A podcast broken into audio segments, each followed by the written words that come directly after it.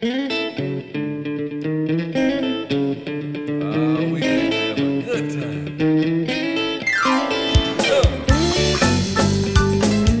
podcast is presented to you by Passion Church, the DeSoto County campus, the fun church in Horn Lake, Mississippi. For more information, visit us at www.mypassion.church. Well, come on, help the people. Son, I know you came to praise him. Know, we've been on a series entitled Joyfully Married.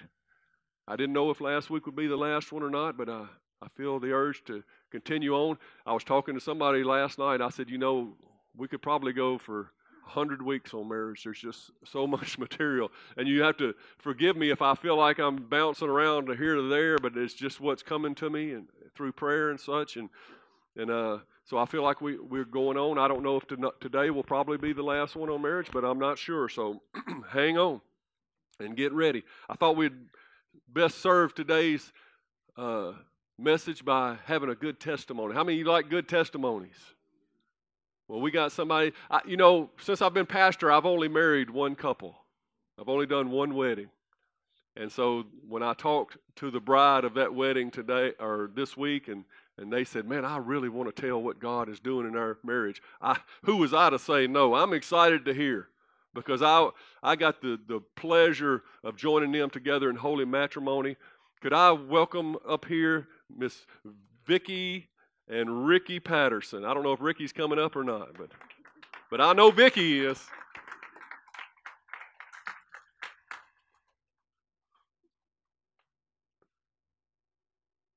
Here you go, Miss Vicki.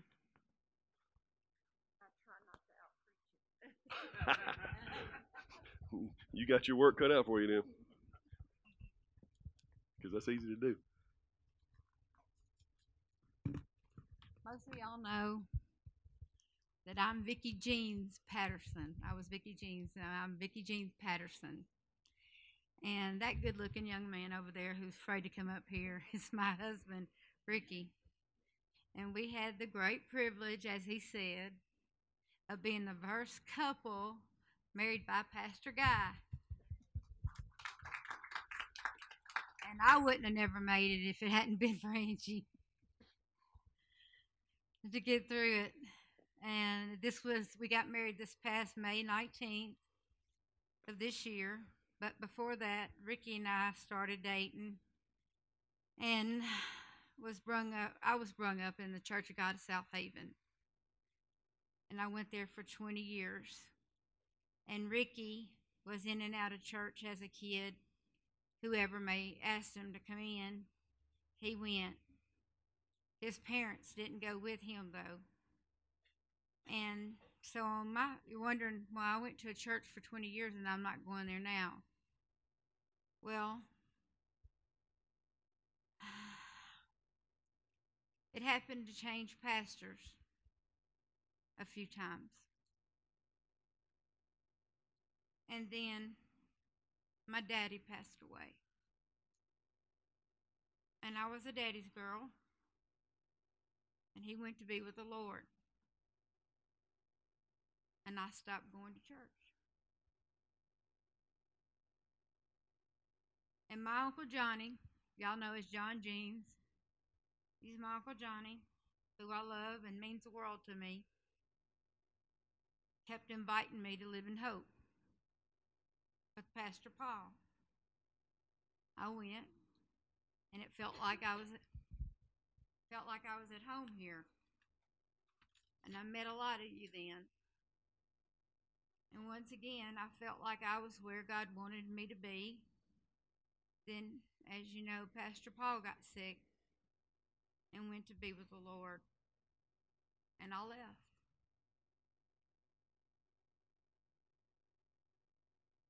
And Uncle Johnny kept asking me to come back to church. He said it's just the same, a little bit better. The worship is a whole lot better. Service is still awesome.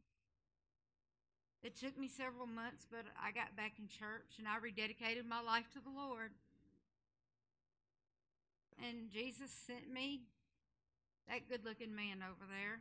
Ricky and I fell in love about a year ago, October the 5th. and right after his mama had passed away. I know that doesn't seem like something to have in common, you know, a parent passing away, but we had that in common. And he had been in the Salvation Army Center. Something like the Warrior Center. And he had turned his life over to Christ and completely changed him. The more we dated, the more we started growing in Christ.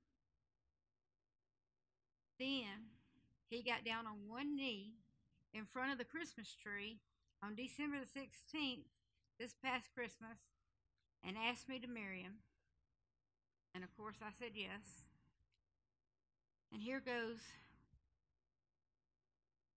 what I really want to tell you is what God's doing in our lives today.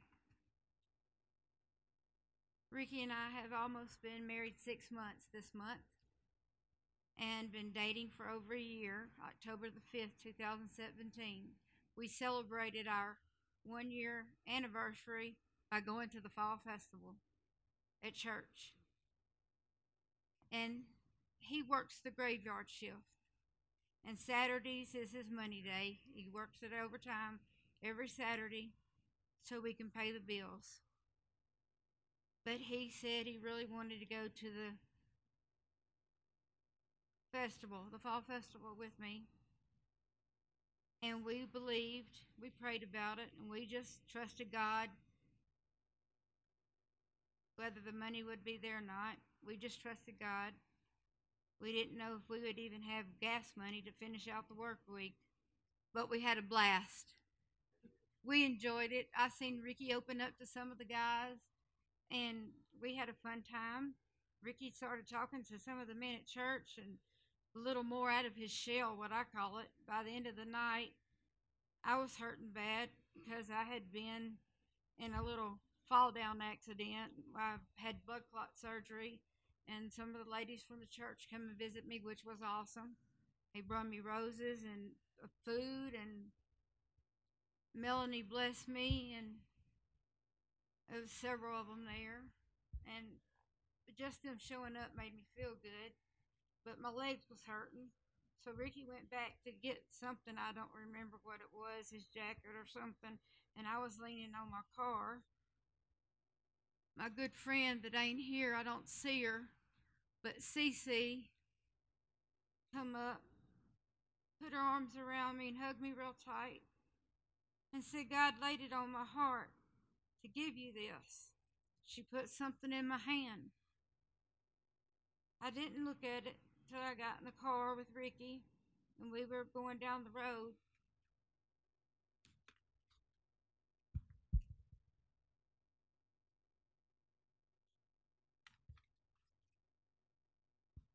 Was a $20 bill, Ricky's gas money for the week. See how good God is? And before last and before that last Sunday after church, you would have thought it was Christmas or my birthday. Melanie gave me some monkey house shoes. Cece gave me a purse and another blessing.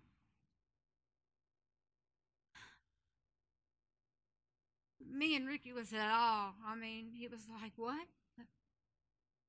When we got that gas money, he was like, You got to be kidding me. Again? You know,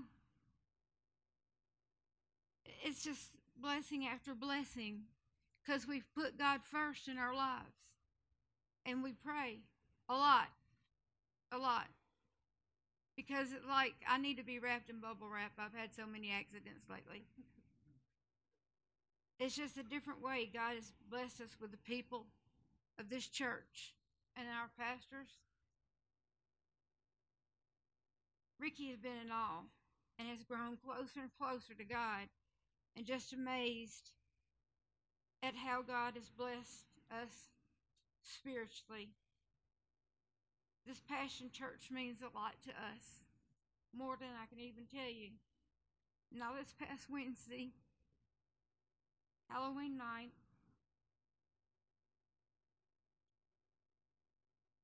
my friend Debbie and I was driving down the road. Driving down the road in my car. The reason I wasn't driving is because I can't afford insurance. Somebody with a valid driving license that has insurance in their name that can drive other people's car can drive my car. So Debbie was driving. We were at a red light. And out of the blue, got rear ended really bad. And I flew up against the windshield, hit my head on the part that where the windshield is, and there's a little thing, and then there's the passenger window, the little thing that separates it. My head hit that. My leg hit the impact, the same leg I had surgery on with the blood clots. I wasn't bleeding, and Debbie's leg hits the dashboard too. And then all of a sudden, a knock on the window came, and it was this drunk man. Are y'all all right in there? And I just looked at him. I said, Debbie, I need an ambulance. Call 911, please. And the cops came. I was in the emergency room. I had a light concussion. I had bruises and bumps everywhere, but thank God I wasn't bleeding. I was in there for about seven hours. And Ricky missed work again because of me being in the hospital. I've been in the hospital. This makes, or the emergency room, this makes five or six times. I can't keep up with it. And he works the graveyard shift, and it's only part time. We're, fi- we're finding it hard to meet our bills. I done prayed with Angie about it and the pastor about it, and me and Ricky's been praying hard over it. We'll come that next morning. This is how God is, and we praise Him. Ricky got a call. And he got offered a full time position starting November 26th. My husband's going to be working day shift, Monday through Friday. Not much of a pay raise, but it's going to be full time, 40 hours. God is great. And that's what you get for being faithful and in His Word and putting Him first. It don't start till the 26th, but we're looking forward to what God's going to do before then. Now, I want to read a scripture if I can. I know I'm taking too long, Pastor, but this scripture is out of the, devotional that Karen and Van gave us as a wedding present that we do that we do faithfully every day, don't we, honey?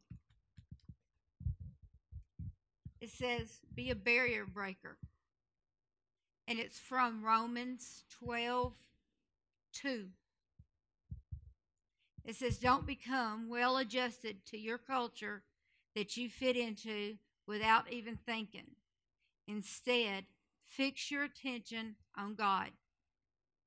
You'll be changed from the inside out. Romans 12 2. Thank y'all, and please keep praying for us.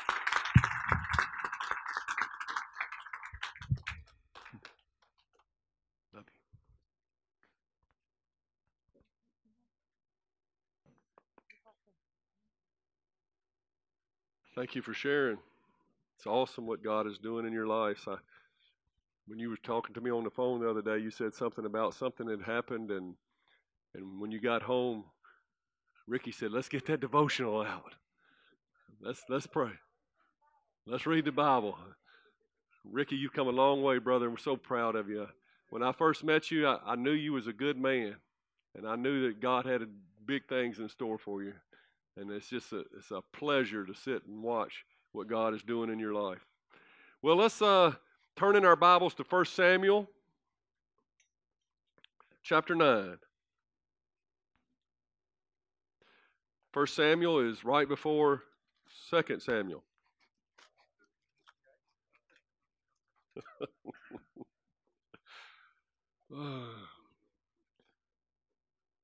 I'm sorry. I'm sorry. It's just that, you know, I'm the only pastor to get heckled on Wednesday nights and stuff, so I take it out on the Sunday crowd. we talk back around here, don't we? Not too much. 1 Samuel 9, verse 1 says there was a wealthy, influential man named Kish from the tribe of Benjamin. He was the son of Abiel, son of Zeror, son of Bechorath, and son of Aphiah of the tribe of Benjamin. His son Saul was the most handsome man in Israel, head and shoulders taller than anyone else in the land.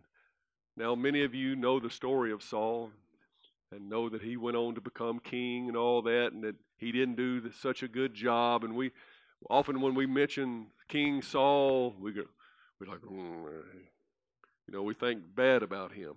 But we see starting out here, Saul is just a young man when he's introduced to us here in 1 Samuel. And he seems to have everything going for him. He comes from a wealthy, influential family.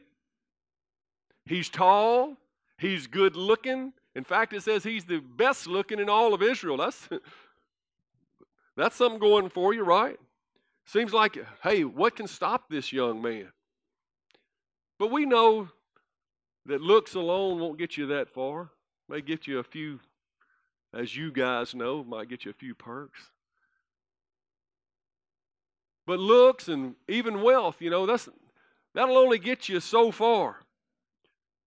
In reality, Saul was just a young man looking for his donkey. if, you, read the story, his dad had lost three donkeys, and when we when Saul is introduced in the Bible, he takes a servant, probably a guy about his age, another young man, and they go looking for his donkey. Now I don't know what the metaphor for a donkey I should use is today, but I know that most young men and young ladies, as they're growing up, they're, they're looking for their donkey. right? You know what I'm talking about. I, I, guess we could say the donkey is like the way, the transportation, you know. That's what they rode back in those days. They're looking for their transportation, they're looking for their way. And so Saul is just this young man, happens to be good looking from a wealthy, influential family, but he's like every other kid. Every young adult looking for his donkey. Saul was tall and good looking, but so are many people at a glance. They're impressive, you know, if you look at the exterior.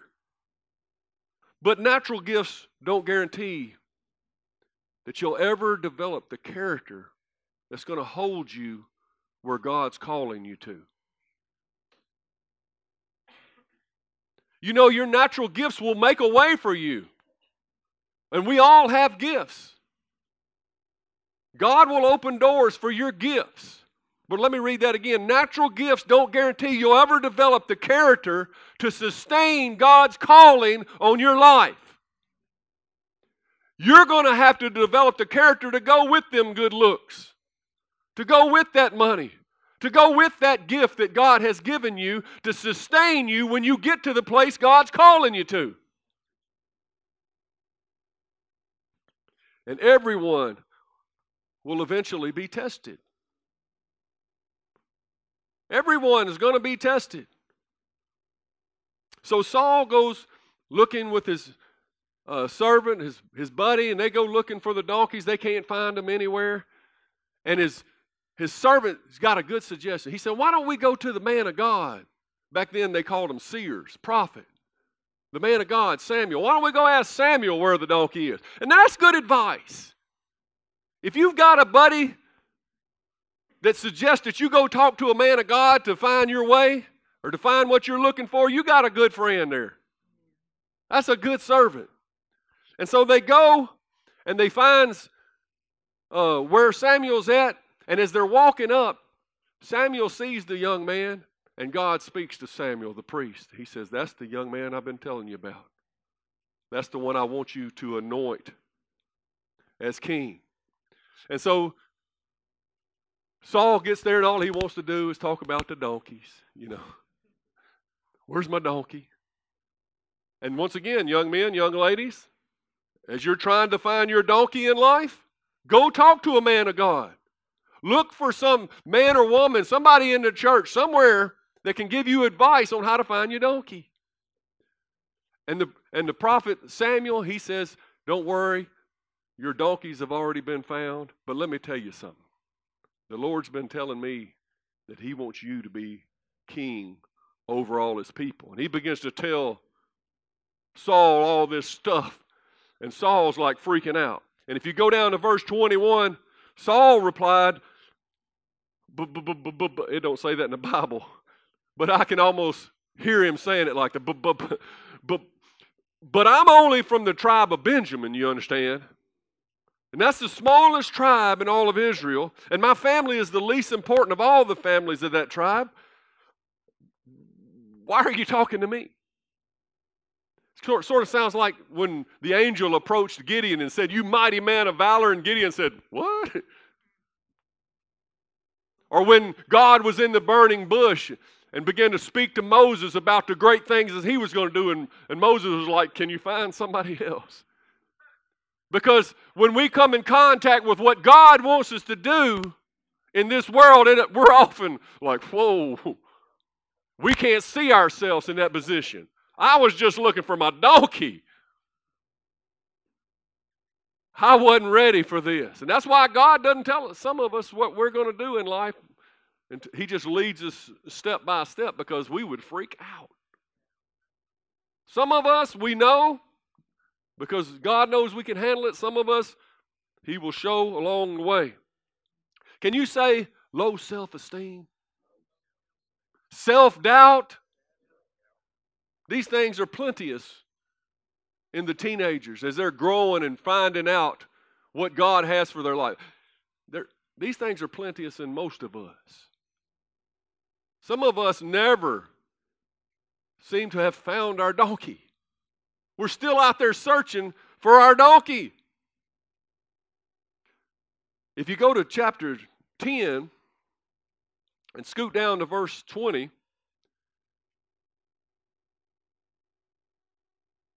It says, So Samuel the priest, he brought all the tribes of Israel before the Lord. Now that's a pretty big deal. There's 12 tribes in Israel, and Israel spread out over hundreds of miles of land. But he calls them all together. Now I don't know how many come, but it could have been a couple hundred. It could have been thousands, ten thousand. It might have been a million. Because we're talking about all the land of Israel. He calls all 12 tribes, and he's the priest of all the land. The priest back in them days, the high priest back in those days, kind of was like the king.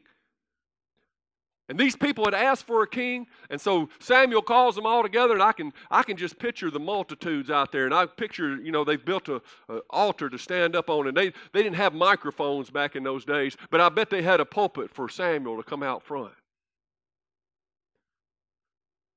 And so Samuel brought all the tribes of Israel before the Lord, and the tribe of Benjamin was chosen by Lot. Lot is like, I don't know, drawing sticks or throwing dice or something. It's something they used to do to, to kind of determine what, what the Lord wanted to do. Then he brought each family of the tribe of Benjamin. So the, the, the tribe of Benjamin was selected before the Lord, and the family of the Matrites was chosen. And finally, Saul, son of Kish, was chosen from among them. I thought that was odd because God had already told the priest Samuel that Saul was the chosen king. Why did they go through this throwing dice for the thing? I guess for the people's sake, I don't know. But isn't it odd? Well, isn't it odd? Isn't it wonderful to know that God controls even the dice? That God controls the chance. There ain't no chance. God knew who was going to be it, and it, didn't matter if they rolled dice or not, He's still going to be it. And when God calls you, ain't nobody can take that away from you. So it didn't matter what they did, how they selected it. God had already said Saul was going to be the king, and here it is. He has been selected. But when they looked for him, he had disappeared.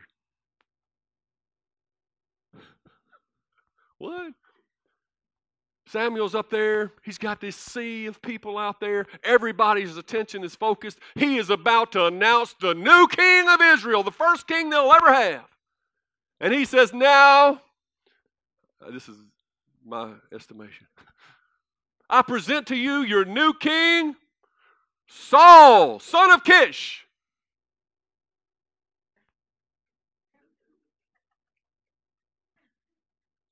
Saul, son of Kish.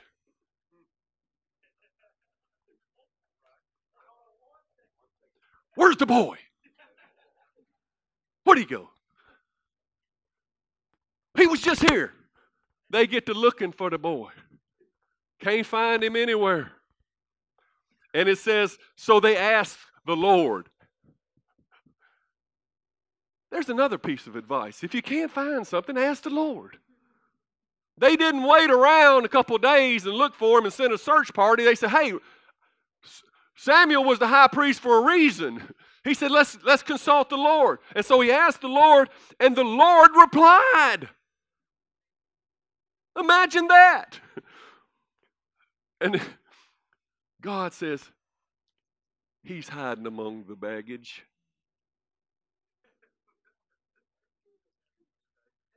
God knew exactly where he was. He's hide, say hiding among the baggage. Now don't laugh because a lot of us are still hiding behind the baggage in our life. We haven't come out onto the platform that God has built for us, and we haven't stepped into the calling that God has for our life. We're hiding behind the baggage. It's easy to hide behind the baggage. You don't have to take any risk.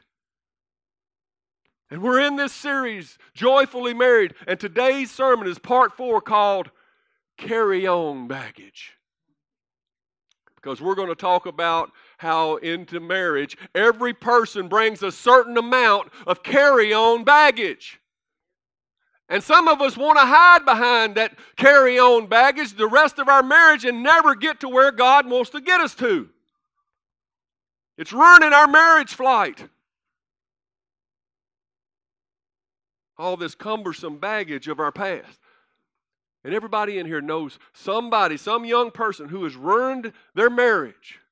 Maybe you're thinking it's me. Lost your family because you wouldn't deal with your character defects. You just reveled in it, you hid in them. And you didn't come out from them and, and put them away. You didn't unpack the baggage that you brought into your marriage. And it eventually cost you your marriage. Stephen Matthews says, We all have mental, emotional, spiritual, and relational scars from our life before Christ. Now, he's talking to Christians. But, uh, you know, we all have it whether we like to admit it or not, and we bring such wounds from the past into every relationship that we start. Guess what?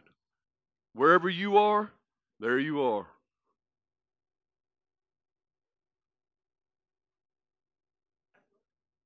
I'm going to leave this woman and go find another one. Well, there you are. You're still, if you ain't dealt with that baggage, you're bringing it into the next one. He says, left unattended, old hurts, grudges, attitudes, patterns of dealing with certain issues will eventually reappear. You know, in that dating phase, you can hide them pretty good. But when you come home after a long day's work and you hadn't dealt with certain issues in your life, they're going to show. And he says, just like a little weed. No, no, I think he's talking about a different kind of weed. No, scratch that part. But just like a little weed, they will choke any new relationship. Your baggage is like weeds choking out the things that God, the fruit that God wants to produce in your family, in your marriage. What do we need to do? We need to deal with it. We need to unpack some of this stuff. We need to begin, begin the process of unpackage, un, unpacking this. We're all like Rocky Balboa. We got so much stuff going down in the basement. You know, it's rumbling around down in there. We got stuff in the basement. He got, he got in the ring and he got all the stuff out of the base. We got to get in the ring. We got to get in the fight here. We become like emotional bag ladies. I always like that illustration. Something one of our previous pastors used to talk about. You see the little old lady going down the street, and she's pushing this old shopping cart. And boy, she will fight you to the death. You try to steal something out of her shopping cart. But if you was to total everything up she's got in it, wouldn't be worth 50 cents. A bunch of wet, moldy clothes and some, gar- some black plastic bags and some trinkets she found along the road, cans and stuff all the things that she has accumulated in her life. And she is willing to, to kill you. She won't let go and be free and run a race like the average person. She's holding on to every hurt that has ever hurt her, every person who has ever offended her. She knows their name and number and what they did. And we become emotional bag ladies and bag men, pushing this cart and can't be free. Jesus wants you to let go. There's another illustration just came to mind how in the trapeze, you know, in the circus, you know, you're swinging and you get to the other end. You got to let go of this so you can go to the next place. But some of us are like, I can't do it. nope. Pretty soon we just kind of doing this right here in life. We ain't going nowhere. We're just fall into the net. You know, I don't know. You know, I've been on some flights before, be like a one or two hour flight. Somebody come in there, they done check six bags and put it underneath the plane, and come in there with like four or five more. It's a two hour flight. They stuffing stuff up in the upper bin, they putting under the chair, they hold on to two things. They got a laptop and a karaoke machine and a cappuccino over here, and I'm like, what are you planning on doing on this flight? They feel like they got to have all their stuff with them. I think it's they, they feel like they can't trust the airline to get their stuff to the destination. And many of us feel like we can't trust our spouse to help us get to the destination. We got to hold on to all this stuff that makes me who I am, all my pains, so everybody will feel sorry for me. All my excuses why I can't get to the destination. I got to have them with me. Nobody's touching my stuff. My stuff. Some of you, somebody, your spouse tries to talk to you and say, Can we deal with this? Can we talk about why you respond like that every time I mention a certain thing? Nope. And you get madder. You're protecting your stuff. They're trying to help you. You're protecting your stuff. We think we need our stuff, but it's just cluttering the trip. It's just cluttering the trip. All your stuff on that little airplane. Check your baggage. Now, if you hope to be married one day and you're not married yet, I believe this message is going to help you. If you are married, I know it's going to help you. If you're like that Samaritan woman who's been married five times and the one you're with now ain't your husband, but you're still saying, well, I just ain't found the right one yet, then I, this is going to be great for you.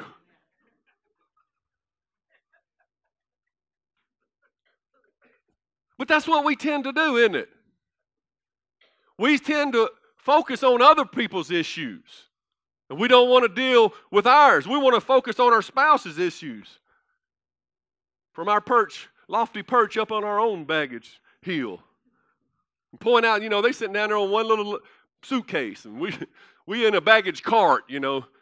That's why I was wrong with us right there, your baggage. Rule number one don't try to change your spouse. It's not your job. Your job is to change you. That makes sense? Best thing you can do is turn your spouse over to God and pray for him.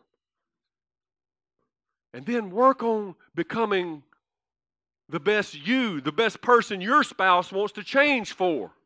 Become a person that your, cha- your spouse says, they make me better. They make me want to change. And singles, you're in a u- unique position. You get to plan ahead. You can get this right from the beginning. You, you don't have to go through a lot of the heartache that some of us have, have endured. Not me, I mean, but some of you, some of us. You can be working right now on becoming the person that the type of person you want to marry will want to marry. Did I need to say that again? You, if you want a certain type of person, you should be working on yourself becoming the person that the kind of person you want to marry wants to marry. That makes sense? You say, Well, I want a man, I want a man that works out and good looking. I want a man that's been to college. I want a man that's got some money. I want a man that's got, got a plan for his life. I want a good Christian man. Well, do you go to the gym? Do you go to church? Are you working? Really? I mean, do you think that that person's just going to stop by and say, "Yeah, you're the one I want"?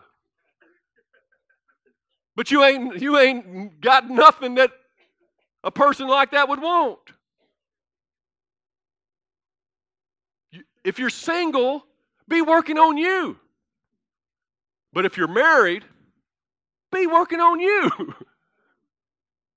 Am I making sense? And never go into a marriage hoping to change someone. There ain't no guarantee of it. Certainly don't marry somebody that's not a Christian. That'll be the worst nightmare ever. You will just you might as well sign up to a life of misery. You have signed your life. You may, with God's blessing, you may, but God said don't do it. Don't, don't marry somebody thinking you're going to change them later. There ain't no guarantee of it. But yeah, he's, he's so good looking, Pastor. I, I just know if I could take him to church and if I could if I could if I could read a devotional with him, I know he would change. I know things you know, and doesn't the Bible say something about I'm supposed to be his helper? I'm his helpmeet. Yeah, the Bible says in Genesis 2:18, it's not good for man to be alone. And the men say, Amen. I will make a helper who is just right for him. See, that's me, Pastor. I'm his helper. I'm going to help him find you. I'm going to help him get saved. I know he I know he's you know, he's got a drinking problem, he does drugs, and he don't have a job right now, and all these things. He's got he's got this mound of baggage, but I'm going to be the one to help him. It is true that once we get married, we're to help our spouse. We're to help them get to their destiny in God. We're to be an ear to listen, a shoulder to cry on. We're being a, a, steady hand for them to hold. We're to inspire, encourage them. We're to love and cherish them. But let me tell you this each passenger must stow away their own carry on baggage. You can't do that for them. You certainly can't do that because you don't have time to, because you got all your own carry on baggage to deal with. It should consume all your time. Has anybody ever heard of the word sanctification? Restoration? Sanctification is a big Christian word we use. I looked it up. It said the state of growing in divine grace. In other words, it's growing in God's grace. You get saved, you don't know anything about God, you don't know His ways or whatever, but you grow in it. And you begin to learn. And you begin to figure out God's ways. And then you begin to really experience what God wants to give to you. And there's another definition it says setting something apart for the use intended by its designer. If you're in the process of sanctification, which every Christian should be in, you're setting yourself apart from the world and finding your intended purpose that God gave you so that you can become that. So that you can be fulfilled because you'll never be fulfilled until you fulfill your purpose. Or at least head in that direction. For example, a car might be called sanctified when it's driving. A guitar might be called sanctified when somebody's playing it. It's making beautiful music. A husband might be called sanctified when he's loving his wife. And a wife might be called sanctified when she's respecting her husband. You get what I'm talking about? That's the intended purpose for a husband and a wife. That's an intended purpose for a guitar and a car. God has an intended purpose. And then we got restoration. See, we're both we're all in need. Sanctification is a process that starts the moment you give your life to Jesus and understand that you do have a purpose. And the rest of your life you'll be figuring it out and you'll be learning to walk and to grow in that purpose. But there's going to be need some restoration to get that car up and running, you understand? Some of you said, I've rebuilt cars and restored old car. I got an old 69 Camaro or this or that. Well, what are you going to have to do? You're going to have to cut away some rust, at least scratch some of it off. You're going to put some new rubber on it. You're going to need some new brake lines and stuff. That thing's been sitting up. That thing's been abused. You're going to have to straighten out the dents in that car. It's a process of restoration. I looked at restoration. It says the act of returning something to its former condition. When you restore, you set it back to its original beauty and intention. And we as Christians, once we become we give our heart to Jesus, we begin to long for that original beauty that God intended in the garden. For our marriages, we, we want that garden experience. The Bible says that the man and the woman were both naked and they were not ashamed. We want the innocence. We want the beauty. We want the love. We want what God wants for our marriage. We want to be able to be bare before our spouse and tell them our deepest issues and they not judge us. We were both naked and we didn't feel ashamed. We want that closeness. We, we find out that God's plan for marriage is so much deeper than just sex or just the, the, somebody to do life with. That you become one with that person. And it's a beautiful thing. It's nothing to, to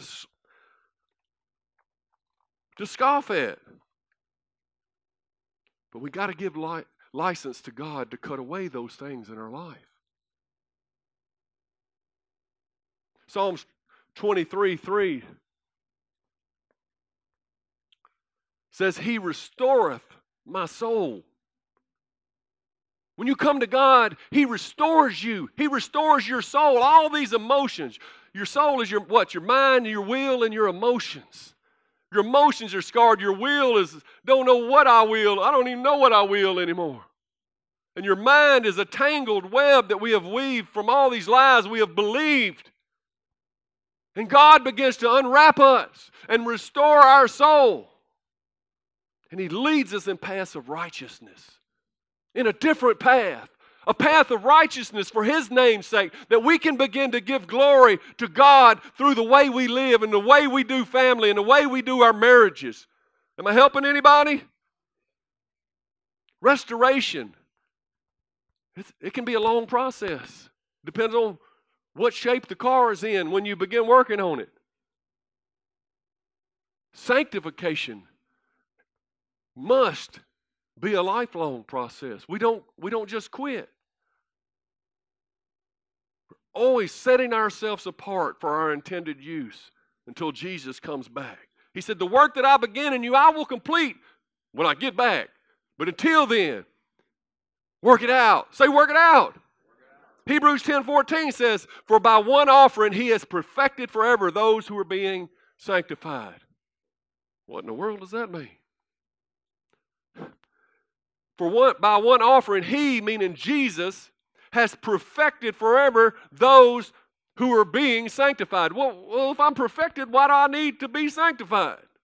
You're perfected positionally. God says, You're right by my. Positionally, you're right, and I see you through the blood of Jesus.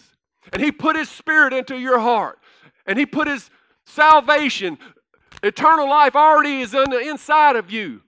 But the Bible says we must work out our salvation with fear and trembling, and that's where the sanctification is. When you got saved, you didn't become perfect. You're perfect positionally in God's eyes. But to experience it in the natural realm in which we live, we must work it out. That is the process of sanctification. Jesus is the high priest who brought our donkeys home.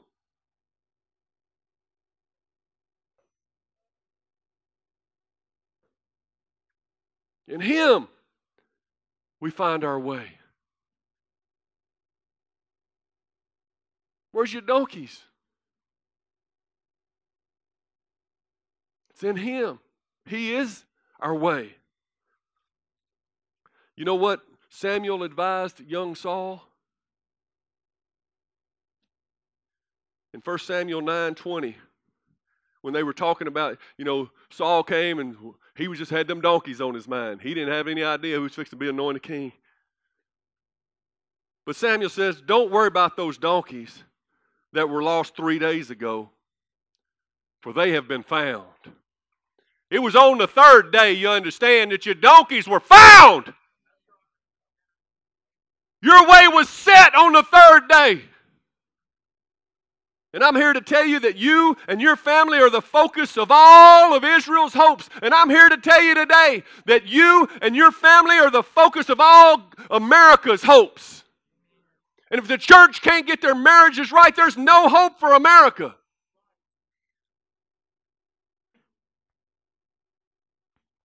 Say, God, change me. That's what we must be willing to do. When we were at youth villages yesterday, we sing that song, Yes, Lord, Yes, Lord. And it's so simple, but that must be the main thing to us. If, we, if I had to teach you one thing to do, I'll just say, Yes, Lord. That covers it all. Yes, Lord. Change me, Lord. Have your way. Make me a better spouse. Make me a better person. Help me to stop focusing on the speck in their eye when I got a beam in my eye. Help me to be secure. See, God will make you secure. He'll wrap his arms around you, and you don't have to be jealous and judgmental and afraid anymore. You don't have to hide in the baggage.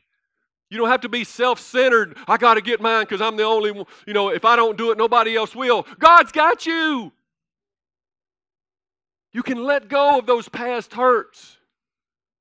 You can forgive those people and let go of that bitterness and that anger that controls you, that has enraged you and caused you to be this monster that you never planned on being at times. And if you'll humble yourself, you might realize that you need to get some help. The, the, the, your restoration, maybe you can't handle this on your own.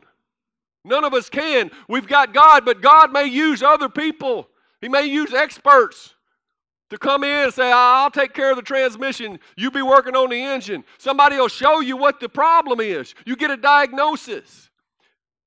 If you think your issues are too big, Go to at least somebody in the church that has been around longer and you may have a little experience and ask for help.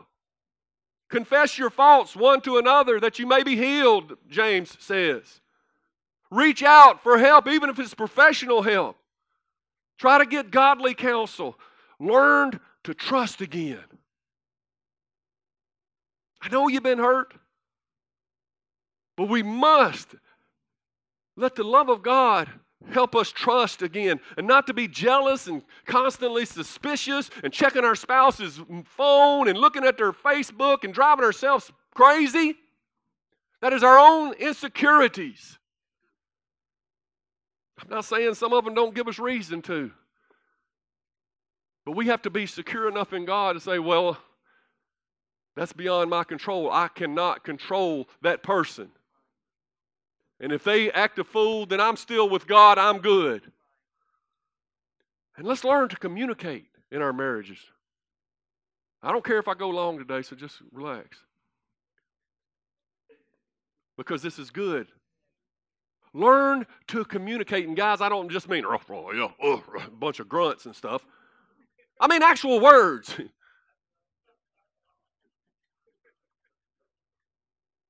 I mean, talk about your feelings. I know it don't come natural to you. Your daddy told you never do it, you know.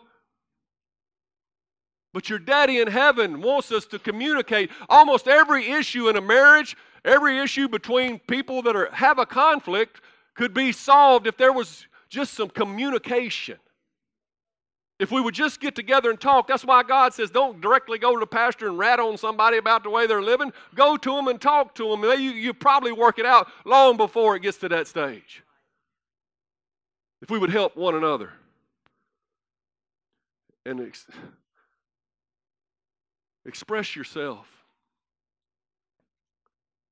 like I said, in, in words. Don't just assume that your spouse understands what's going on in your brain. Now, that's one of my weaknesses. I'll be honest, I'll get my feelings hurt by something Angie does or something, and I'll be pouting for two or three days. She'll be saying, What's wrong? What did I do? And I'm driving her crazy, and she's like, I don't even know what I've done. He won't talk to me, and I'm just, I just, well, nothing, nothing. And I'm getting madder the whole time that she don't understand what I'm thinking. But if I'm real with myself, I got to say, well, how am I? How is she supposed to understand what I'm thinking? I'm getting madder because she don't understand what I'm thinking. Express yourself with words. Communicate your feelings. Bring things out into the light. Now, this is hard. Some of us may have issues that we're hiding from our spouse may have some dark things in our life that we don't want anybody to know about. And they'll always stay dark. And they'll always bind you. They'll always keep you from where God has called you until you bring them out into the light. And we're true and real with God, and true and real with ourselves, and true and real with our spouse, and let them in. They are part of you. There should be no secrets. Now, I'm not saying drag up something you did back in 1977 and now we got three, three divorces going on in the church next week. I'm not, but I'm saying something you're dealing with now. Can we please enlist the help of our spouse and be, communicate these things? And say, I have this problem. I, I know it's wrong. I, I understand that and everything, but I, I need your help. I believe if you were to show some humility, they would become your ally. They should be. And if somebody does that to you, they're reaching out for help. They're trying to change. They're doing it because they want to be a better person. So bear with them. Learn to admit your mistakes and say, I'm sorry. My goodness, some of these folks in here, they think I'm sorry is a cuss word. But it's just it, it will free you when you learn to say, I'm sorry. You don't have to stay stuck with your original ignorance. You know, I said this and I shouldn't have said that, and I'm not sticking by that. I want you to know I'm sorry. I apologize. Do it to your kids. Say you're sorry to your kids. You don't want them to grow up hard headed, do you? Show them how it works. We're all human. We all make mistakes, but we learn to apologize. Respect your spouse's opinions, even if they're different from yours. Respect how they're different from you in different regards. Some of us, like I said, we're sitting on that pile of baggage and we're looking at their little suitcase. We're pointing out all their flaws and we say, You don't do this well. I got to always do this. Well, they turn around and say, Well, you don't do this well. I always got to do this. Well, let me enlighten you. God didn't put two people just alike together for a reason. You have weaknesses and you have strengths, they have weaknesses, they have strengths, and you're supposed to complement each other. So don't sit and point out your spouse's weaknesses because you're strong in it. You help them with their weaknesses. That's the way it's supposed to work. We're not enemies in this situation. We're here to complement one another, help one another. James 119 says, Be quick to listen, slow to speak, and slow to get angry. And I'll say this. Man, I'm just throwing out some wisdom to you guys. I don't see many people writing down notes. Way to go, Tori. She's writing over here. I mean, you guys ought to be writing this down. I, I know you're just waiting to listen to the podcast and get a better, so you can fast forward and, and rewind, right? I'm telling you things that's going to change your life. These are things that God gave me to help you in your marriage. Heated arguments in a marriage never have a winner. Once the volume gets loud, why am I so loud? Once the volume gets loud, there's nothing constructive going on there. When you get heated and start saying things you wish you wouldn't have said, there's nothing there. You may win the argument, you may show them how wrong they are, but you have lost the war in the process. Winning the argument is not worth losing the spouse. Heated arguments have no place in a godly home. Tone it down. You may have come from a house where everybody's opinion uh, had to be shouted. It may have been allowed, everybody. And uh, like I said, I get loud here. I don't know why. But maybe I've got some issues. okay. But in your home, say, in my home, it's, it's a haven of peace. Create a safe place in your home. Let your home, when you go there, there's no drama. We don't allow that in here, no strife. We're not going to shout you down in here because we disagree. When we come here, we're going to work together. And if, if we, there, I'm not saying there's not a time to argue. I'm not saying there's not a time to have conflict and to, to iron things out. But I'm just saying if you can't do it in a calm and, and quiet demeanor, don't do it yet. Pray until you can. There's no winner in a heated argument. I'm about to close, so hang on. Ephesians 4 2 says, Always be humble and gentle, patient with each other, making allowances for each other's faults. Not pointing out each other's faults, but making allowances for each other's faults because of your love. And this is just talking to believers. This isn't even talking to spouses. We should be doubly on this. Make every effort to keep yourselves united in the Spirit. See? Vicky and Ricky, they got doing them devotionals, getting that Bible out together. Boy, there's nothing that'll help your marriage more than being strong in the Spirit together. Binding yourself together with peace. For there is one body and one Spirit, just as you've been called to one glorious hope for the future. And I ain't through with the advice yet. Learn to laugh. Let laughter be in your home. Fight for joy. Sometimes Christians seem to be the most sour people on the planet. With much knowledge comes much sorrow. I know you're thinking about salvation and, and you feel the weight of the world. But we have to fight for joy because the joy of the Lord is our strength. We need to learn to laugh as Christians.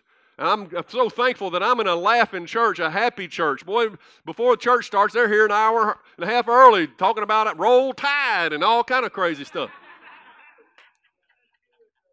What was your, give them your dance move. Come on, Joe.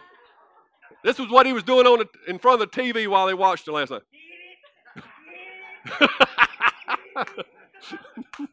That's what I got to deal with. I'm preparing the sermon, you know.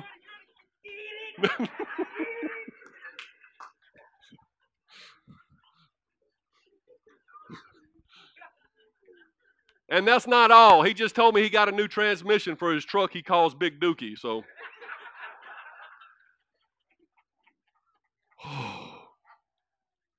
See, you can find reason to have joy and laugh.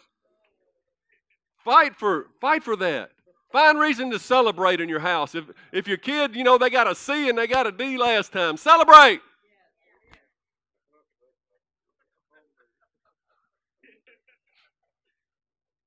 Truly love one another. And when you truly love somebody, you know what that means?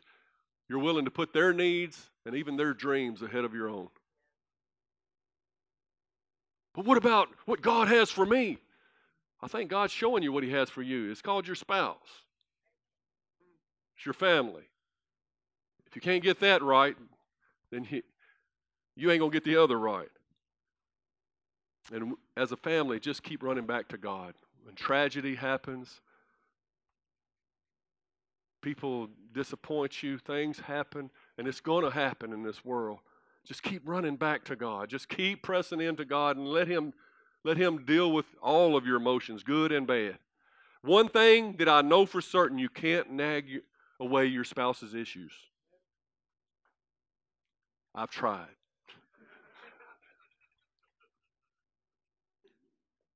but what you can do, there wasn't, there was just little issues. But what you can do is become their biggest encourager instead of their biggest critic. And that's what will help change them. Encourage them. When you see some improvement in an area, hey, that's good. I see you're trying. Finally. No, don't say finally.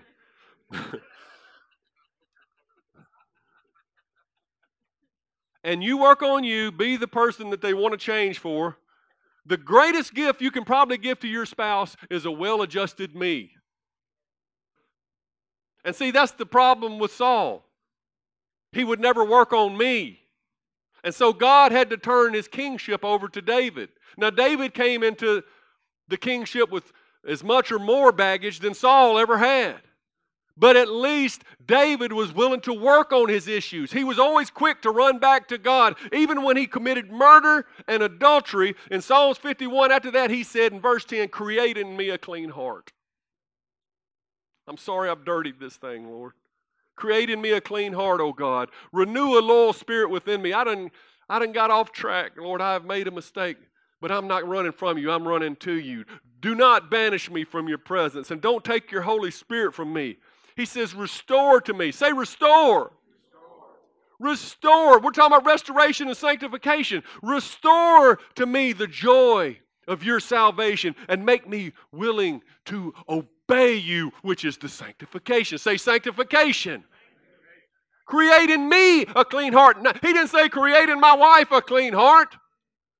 Create in me a clean heart. Restore me. Help me uh, be obedient to your word and do my process of sanctification. And when they ask where you're at, don't God, make God have to say they're hiding in the baggage. They're hiding over there and amongst their problems. They've just been happy there their whole life. They're not happy there, but they don't know any better. You know better now. Come out from among them. Say, Restore and sanctify me, Lord. Help me find my donkey. Help me be the spouse that I need to be. Wow, by that clock it says 112. This is the longest I've ever gone.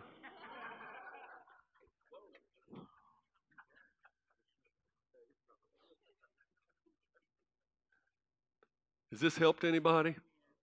If this doesn't help you, go back and listen to last week's podcast about sex. That'll juice you right back up.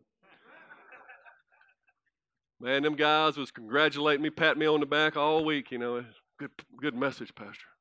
No, that's just kidding.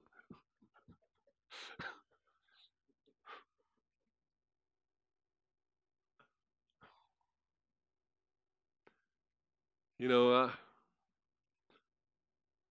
I just preach them as God gives them. I, th- I, I, I, I really earlier this week I thought, Lord, you really want that's that's by the end of the week, I'm like, yeah, that's good, God. He just keeps working with me and uh, bringing these points out. And by the time it, it shaped up, I thought, that's good enough to change somebody's marriage right there. And I, I feel that way almost every Sunday by the time I leave. If, if they would take what you just gave them this Sunday, Lord, it would change, radically change their life.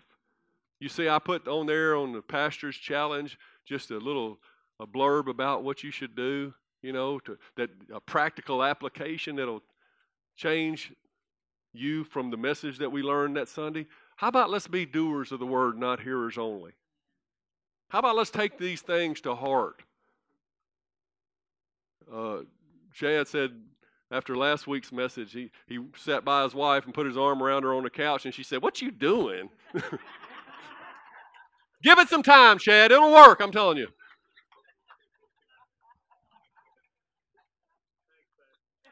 I'm sorry, I didn't mean to tell that. But I was so proud of you for trying. No.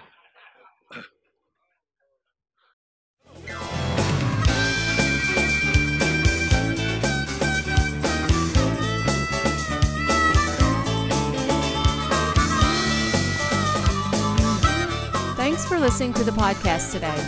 We hope you enjoyed it and that it inspires you to live out God's Word. For more information, visit us at www.mypassion.church.